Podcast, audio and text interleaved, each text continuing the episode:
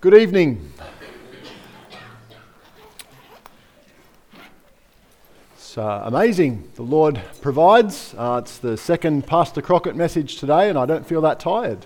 It's uh, pretty, not too bad. So, thank you very much for your help this morning, brother. Wonderful encouragement from God's word today. And uh, if you weren't here this morning, I would uh, encourage you to uh, chase that message up and get it because it was a, good, a great challenge to each of us. If you take your Bible tonight, I'd like you to turn to Ecclesiastes chapter 3, please. We're working through the book of Ecclesiastes on Sunday nights. And we're up to chapter 3 and verse 16, the less famous part of chapter 3.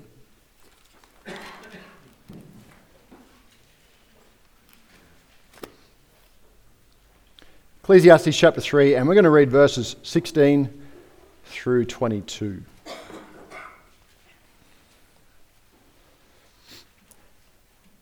Ecclesiastes 3:16 and moreover I saw under the sun the place of judgment that wickedness was there and the place of righteousness that iniquity was there.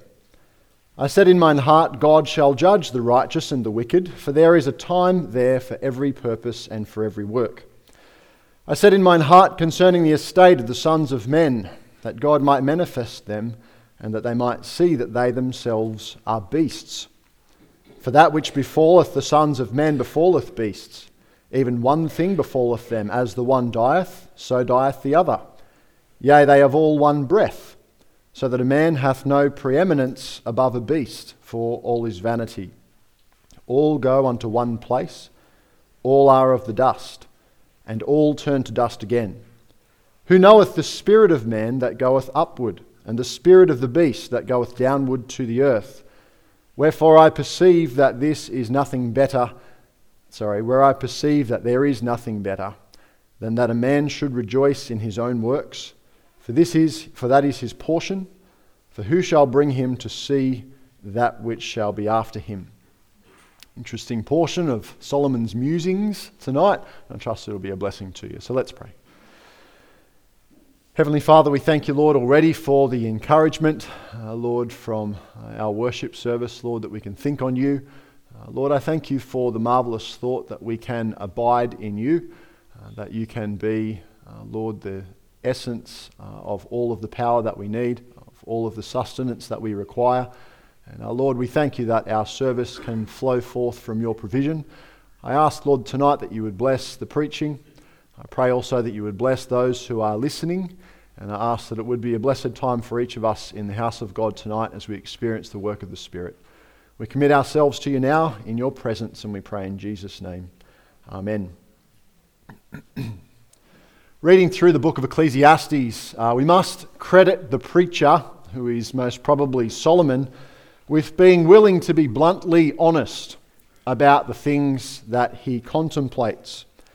He explores dilemmas, he explores challenges that are sometimes suppressed by people who don't wish to appear doubters or who wish to appear weak in their faith. He's willing to uh, think about these challenges, he's willing to consider these dilemmas and really ask where in the world does mankind fit and where can we find our answers.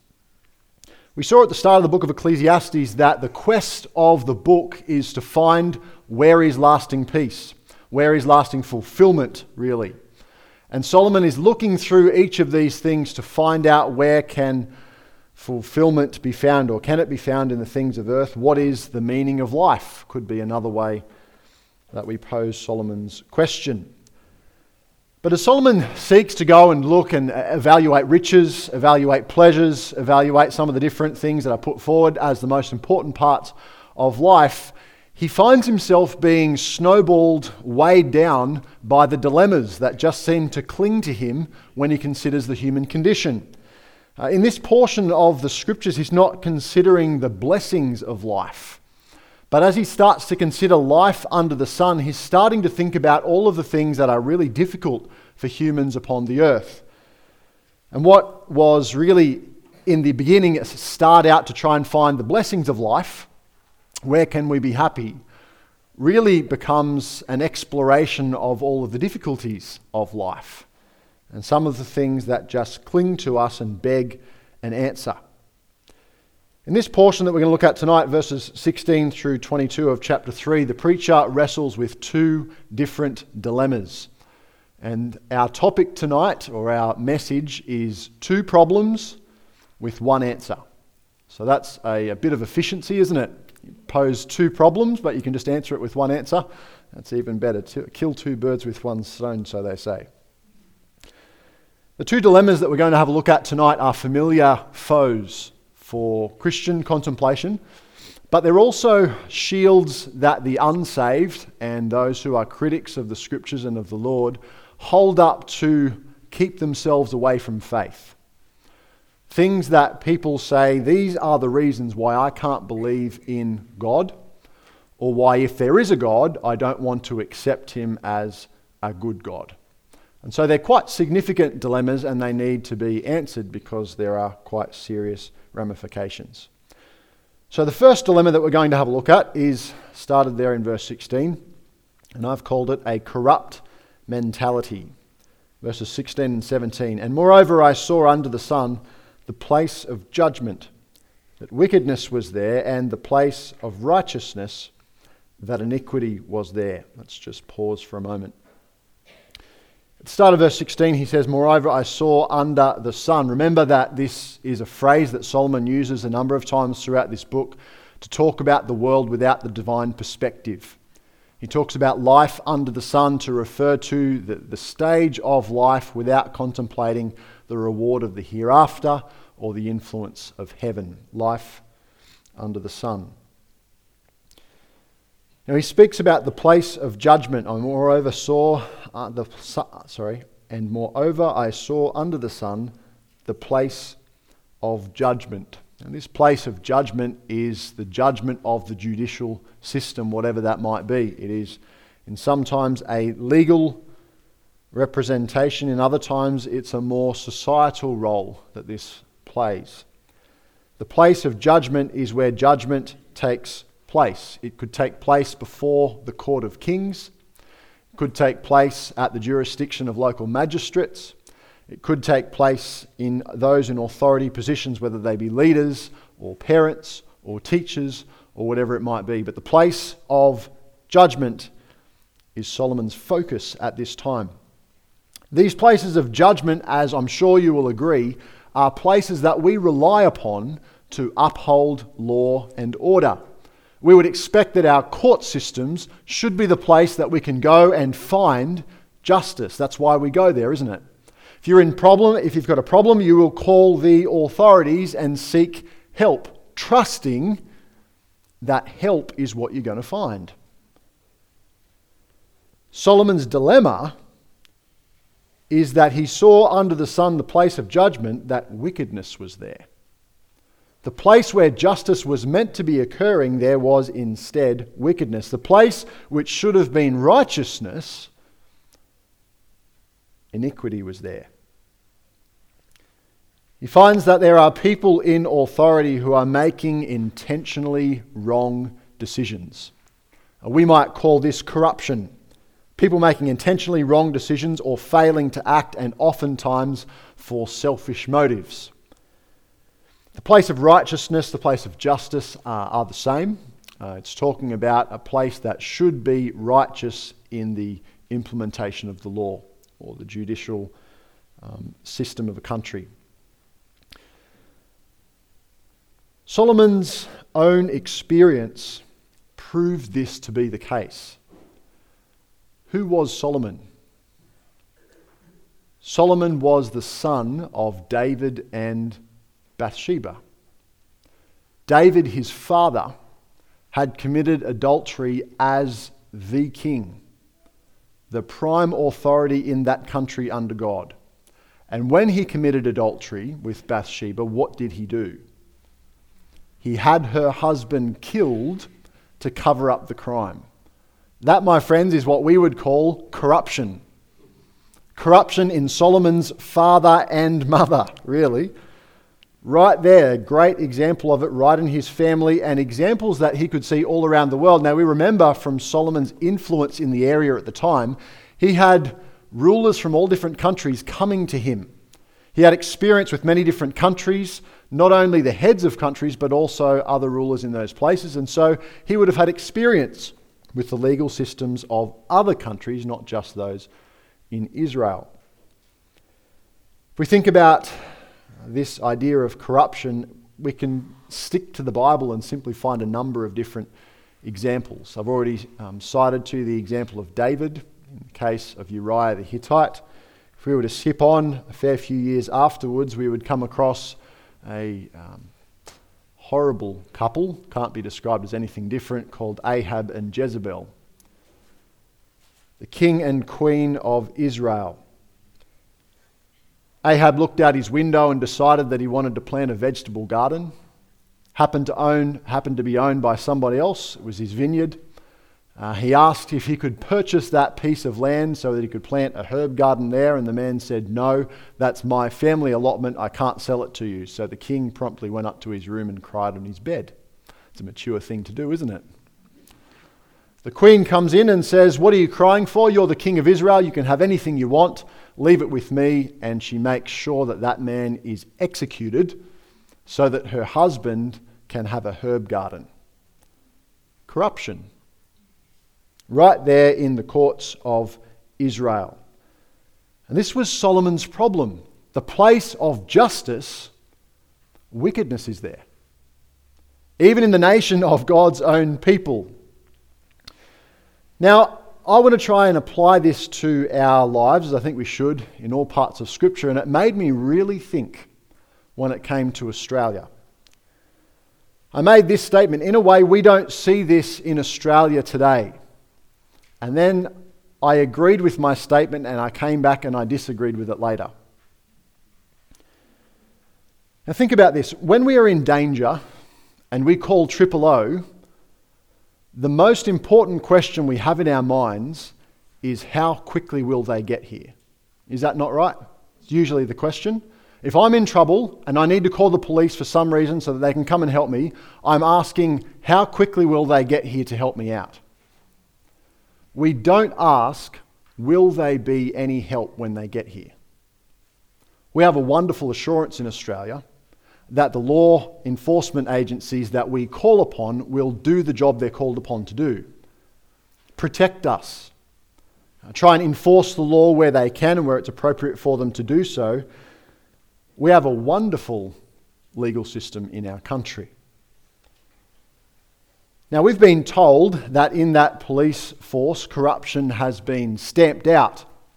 Based on my understanding of the nature of mankind, I don't believe that. that corruption has been stamped out entirely. But certainly, we are in a much better position in our country today when it comes to the legal system, specifically to the law enforcement agency that we have at our disposal. We don't have to bribe police officers in order to get them to act. When I was in Zambia earlier this year, my phone was stolen by someone. And in order for me to report a crime, the police officer in the police station asked me for a bribe. So if you think about the logic of this, they're asking me to commit a crime to report a crime. It's interesting, isn't it? We don't have that in Australia, do we? You don't have to pay a police officer a bribe in order to get justice done. It's a wonderful blessing, but many countries in the world experience that even today. If someone came in and they were threatening your family, you might not have the confidence to call the police. Imagine living in a world like that. Be thankful for the place that you are. What we are seeing, however, in our country at the moment, which made me doubt the question about whether there really is righteousness in the place of judgment, is not secret corruption, but the open legislation of wickedness. Making laws of things that ought to be deemed wicked. Murder of unborn children is being legislated at this present time? And if so, people will be able to practice that law without fear of any legal redress. same sex marriage has gone through. People can practice what God calls wickedness with the full support of the law, and magistrates will uphold that. Even a long time ago, to some of you who are remembering the legal system of Australia, no fault divorce. The idea that people can just end a marriage without having a proper reason to do so. In many ways, those in the place of judgment both probably secretly practice corruption, though we don't have to face that so much in Australia today, at least not to our knowledge. But they also openly legislate wickedness. Where we ought to find righteousness, we find wickedness. In the place of justice, we find wicked laws and wicked people judging those laws. But you know, just as we think about how bad things are in Australia, spare a thought at the moment for those who are seeking the help of the Syrian government, for those who are seeking the help of the Somalian government, those countries in the world where they can't rely upon their government to do what is right by them. This is a problem that is widespread throughout our world, even though it comes in different forms. Solomon problem still exists in the world, and it still exists in Australia. Now, Solomon's language suggests to us that this place of justice is not just a legal place, but it's the place where judgments are made that should uphold righteousness. And so I think it's not just the law courts and systems like that, but any place where we would go to seek justice. Uh, two fighting siblings who might go to their parents to seek something solved. Uh, people in the schoolyard who go and seek a problem to be fixed by the teacher. Wherever it might be where authority is put into place, Solomon says, in the place where people should go to find righteousness, wickedness prevails. And we find that still true today. When people go to the boss, oftentimes the boss does the wrong thing, consciously. When people go to their parents, their parents might make the wrong decision and they do it out of favoritism to one child or another. Solomon has a problem, and I think we can admit that it is a genuine problem. What he's struggling with is a real thing. Ecclesiastes chapter 3 and verse 17 then goes on to say, I said in mine heart, God shall judge the righteous and the wicked, for there is a time for every purpose and for every work. I think we need to understand this little phrase here, I said in mine heart. This is sort of Solomon speaking to himself. He has this doubt there's no justice going on when there should be justice going on. So, what does Solomon tell himself? Well, he encourages himself in these things. I said in mine heart, or I told myself, God shall judge the righteous and the wicked. I encourage myself in this idea. I've tried to get myself thinking right by saying, well, God is going to judge the righteous and the wicked. He will separate between them. I'm glad Solomon brought this up because it's probably what we were all thinking. He says, God shall judge the righteous and the wicked, for there is a time there for every purpose and for every work. Now, notice that little phrase, there is a time there. Doesn't that take us back to the start of Ecclesiastes chapter 3? There is a time to live and a time to die and a time for this and a time for that.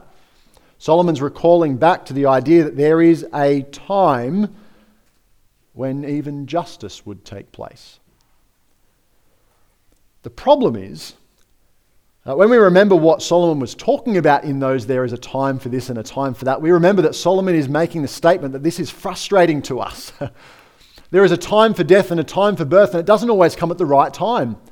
There is a time for justice, but there shouldn't just be a time for justice. Justice should happen all the time.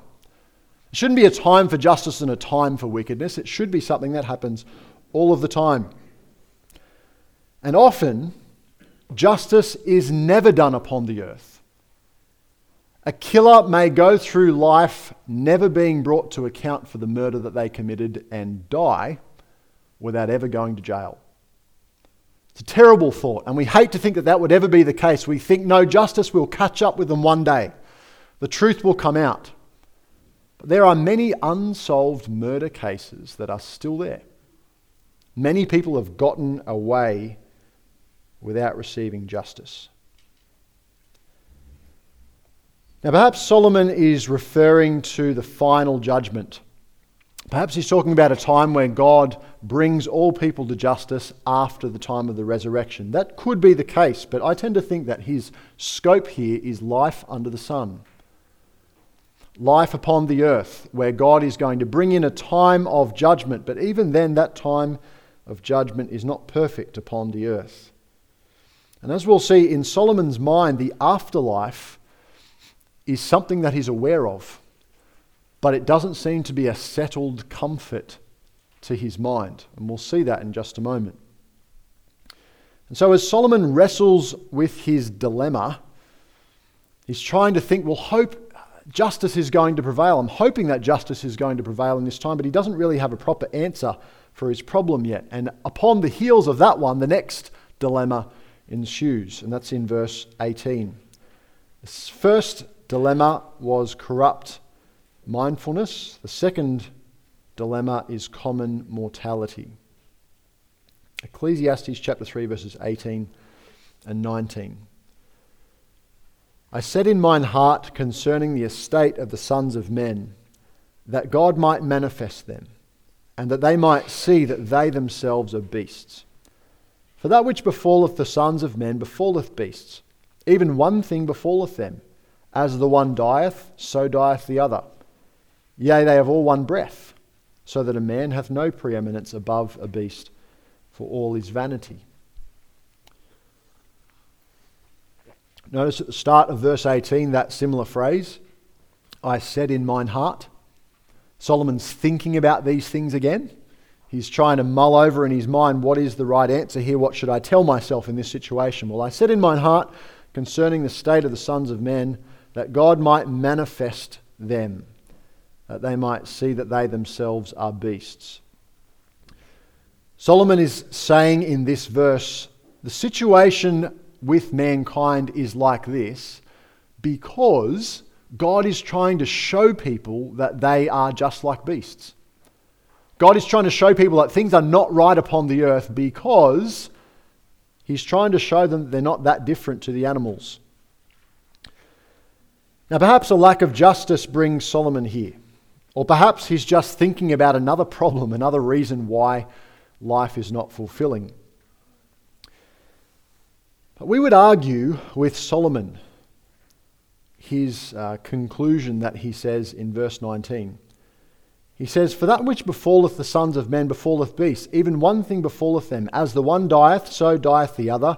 Yea, they all have one breath, so that a man hath no preeminence above a beast, for all is vanity. We would argue with Solomon. We would say, no, no, no, we're not just animals. We're more than beasts. We're different to the beasts. But Solomon's three points are true. The three things Solomon brings up are right, and they're scriptural. Let's have a look at them at the start of verse 19. He says, For that which befalleth the sons of men befalleth beasts, even one thing befalleth them as the one dieth, so dieth the other. One thing happens the same for mankind and for beasts, for animals. They both die. And not only do they both die, but they both die in similar ways. Man is mortal, just like the beast. So, how is he any better? He dies just like a beast dies, so what makes him any different? God uses circumstances to remind us of our mortality. This is Solomon's argument here. And it's good for us to be reminded of immortality. We need to think that we are mortal. We are going to die, and we need to embrace that thought. We are going to die. One commentator brought a uh, um, good illustration of this. He says the Trappist monks have a a practice that they um, do every time. They dig a grave at the side of their monastery, and it's a nice big grave, and every day they all go out and they stand around the grave and they look into that grave and they think about their own death.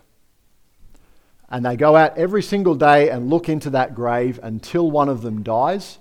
They bury them in that grave and then they dig another grave and every day they go out and look at that grave. The practice is that one of them is looking at their own grave every single one of those days. And they're reminding themselves, I am going to die. My life is going to come to an end. And, brethren, even as Christians, we need to embrace that thought. I am going to die, and that ought to change the way we live. And so Solomon says that animals and people both die, so their lot is quite similar.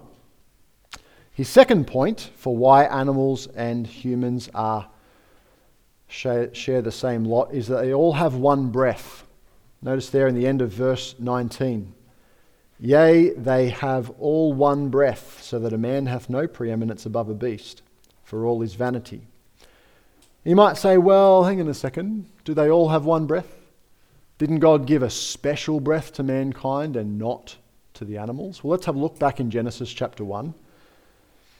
Let's go to Genesis chapter 2 first, and then we'll go back to Genesis chapter 1. Genesis chapter 2 and verse 7.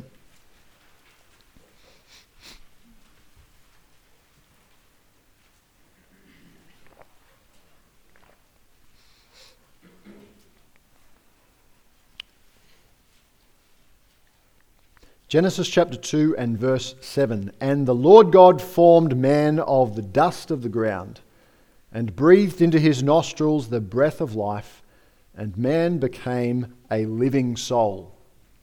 A living soul. See, there you go. Isn't that different to the animals? Well, let's have a look.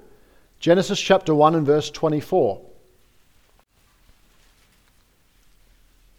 Genesis chapter 1 and verse 24.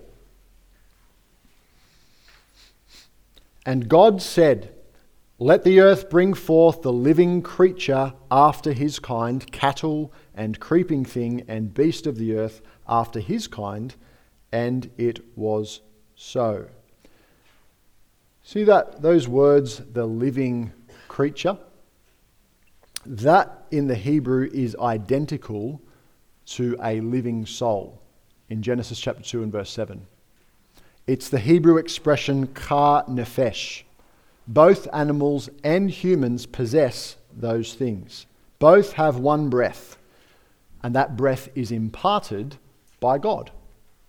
So they do share one breath. They share the breath that God gave to them to be living creatures. So Solomon's right on two counts. they both die, they share a similar sort of death, and they both share the same breath that God gave to them. The third thing that Solomon says, let's go back to Ecclesiastes chapter 3 and verse 19. In their death, in their breath, man is not superior to the animals. Verse 20. And this one's a bit contentious, isn't it? All go unto one place. You would say, well, no, that's not right. all don't go unto one place. But he says this all are of the dust and all turn to dust again. Is he right? He is right. He is right. That was God's promise to mankind after they sinned From the dust I have taken you, and unto the dust you shall return. Now, the remains of humans and beasts are indistinguishable when it comes to dust. You have a look at the amino acids, at the proteins, at everything that makes up the uh, organic compounds upon, uh, that are used to construct both the human and the beastly bodies. They're carbon based compounds and they're basically identical. We are made of dust. Now, the question, he says, is all, he makes a statement, all go unto one place. Now, we're hoping that Solomon's not just going to finish it there, aren't we? We're hoping that he doesn't just say, well, we go to the dust, because we know that the Bible teaches more than just that we go to the dust. Thankfully, Solomon brings this up in verse 21. He says, Who knoweth the spirit of man that goeth upward, and the spirit of the beast that goeth downward to the earth? Now we have to be really careful here. What Solomon is saying is that the spirit of man goes upward and the spirit of the beast goes downward. At least that's what he's saying we believe. That is the common belief, and it was certainly the common belief in Solomon's time. But did you notice that it's phrased as a question? Who knoweth the spirit of man that goeth upward, and the spirit of the beast that goeth downward to the earth.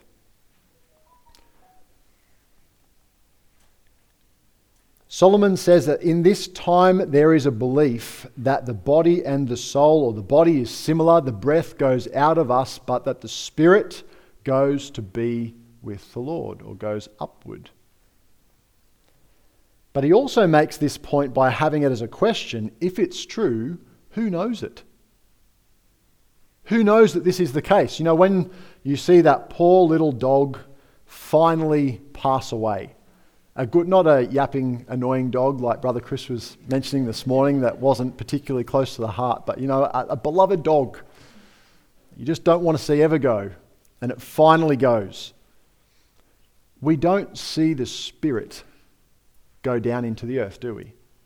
We don't actually see it. We believe that's what happens. We believe that they don't go to be with the Lord in heaven. We believe that that just goes to the earth.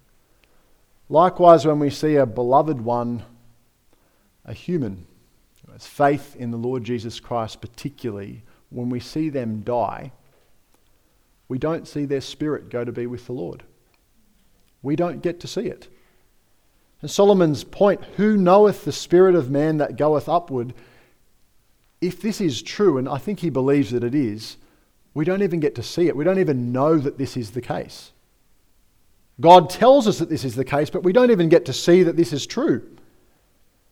There is no experience of it, there are no visible signs of it. To all appearances, there is no difference between man and beast.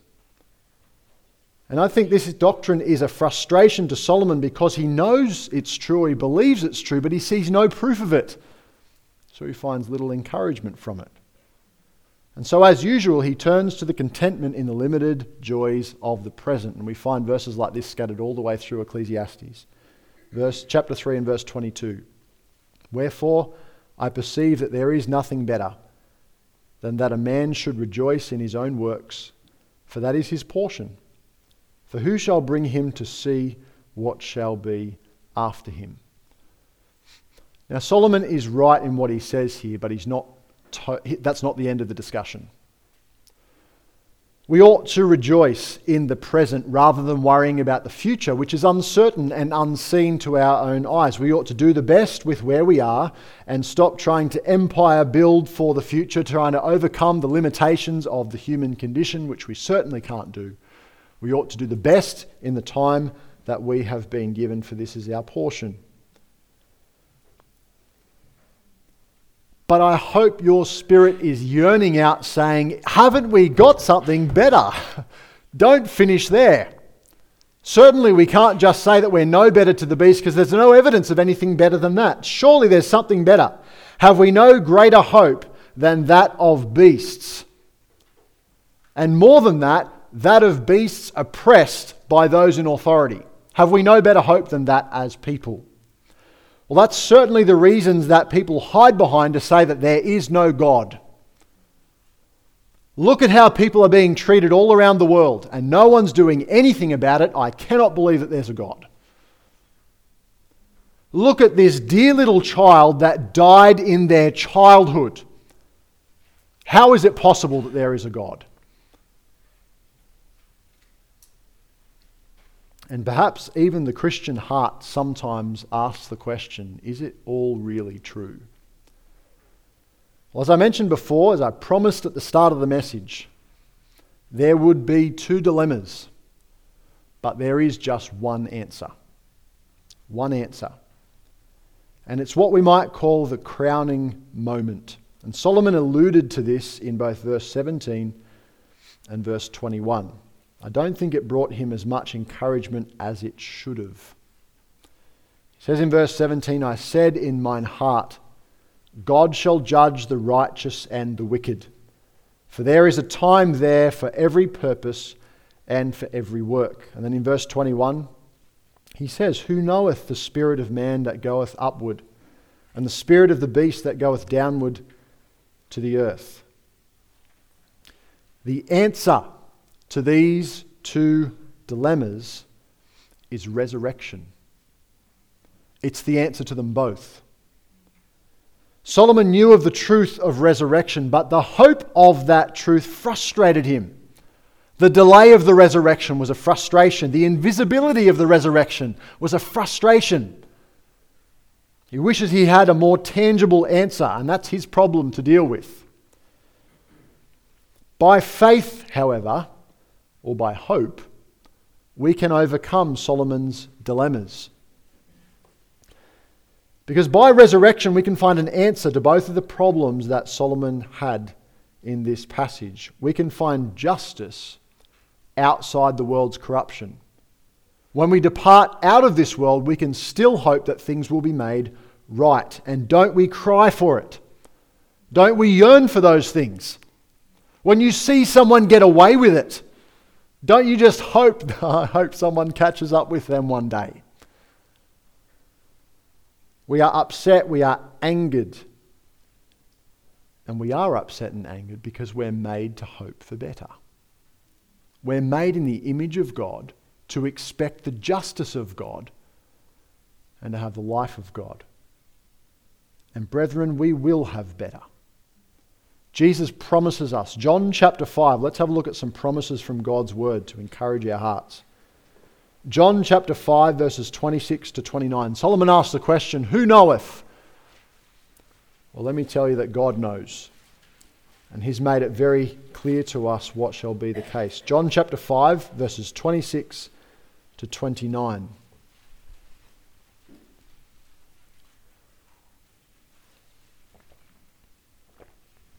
For as the Father hath life in himself, so hath he given to the Son to have life in himself, and hath given him authority to execute judgment also, because he is the Son of Man. Marvel not at this. For the hour is coming in the which all that are in the graves shall hear his voice, and shall come forth.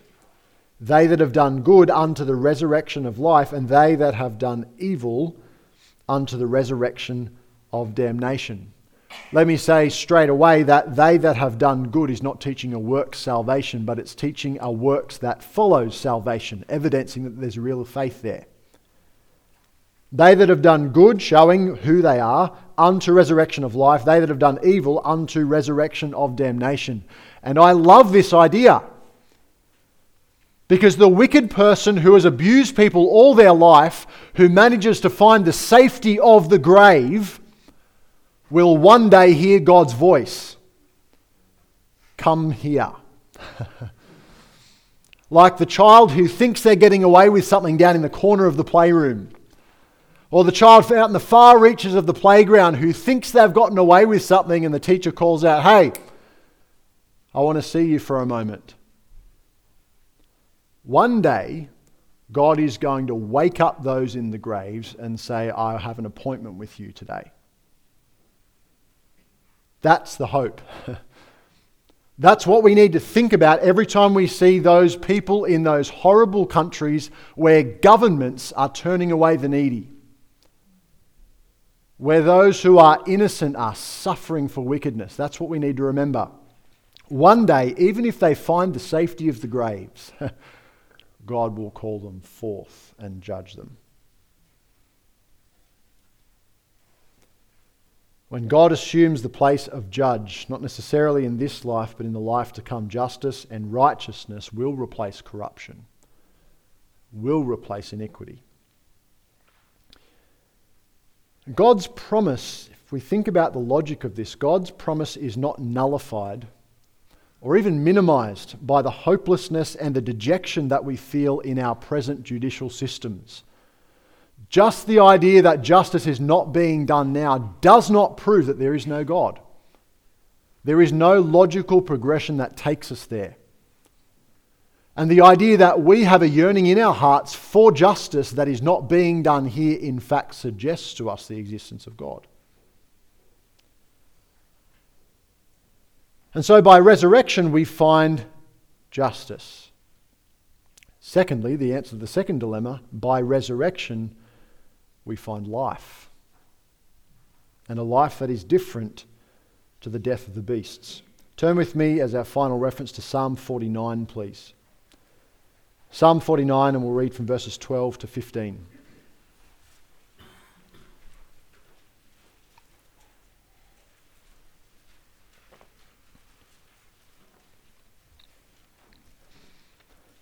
Psalm 49:12 Nevertheless man being in honor abideth not. He is like the beasts that perish. This is their way sorry this their way is their folly yet their posterity approve their sayings.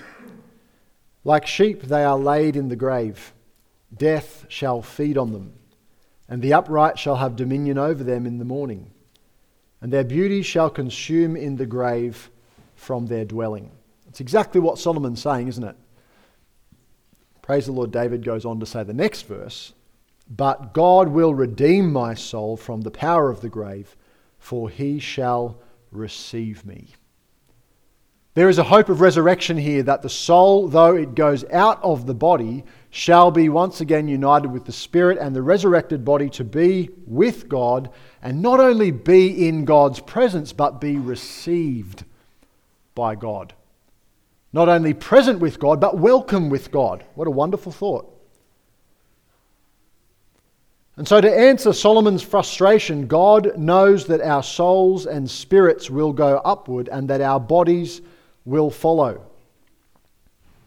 God knows that, and God has made abundantly clear in his promises to us through the word that we should know that as well. We might share in the frustration of not seeing. We might wish we had more proof, but it's adequate that God promises. It is adequate. God will gather us together from the particles of the dust. He will give us breath once again. And then He will make us not just uncorrupted, but incorruptible, so that we will never corrupt again. And so Solomon had two problems corruption and death. And there is one solution to both of those it is the invisible but the reliable resurrection. It will be far longer lasting and even more escapable than the human condition we find ourselves in at the moment. And so we can hope in these wondrous things that are assured in the Word of God. Let's pray. Heavenly Father, we thank you that we can come to your word, Lord, and despite everything that we see, we can trust that one day you will make justice right as we look for that to happen. And we can trust, Lord, that one day we won't have to die and decay just as you planned at the start. Uh, Lord, we pray that you would help us to take, uh, take hope from your word. And we pray that you would help us to answer those who might cast aspersions upon your name and upon your existence. Help us, Lord, to show them the truths of your word, and that these desires for justice and for life are evidences that we are made to look for more than this life. Father, we ask that you would please uh, bless our closing now in Jesus' name. Amen.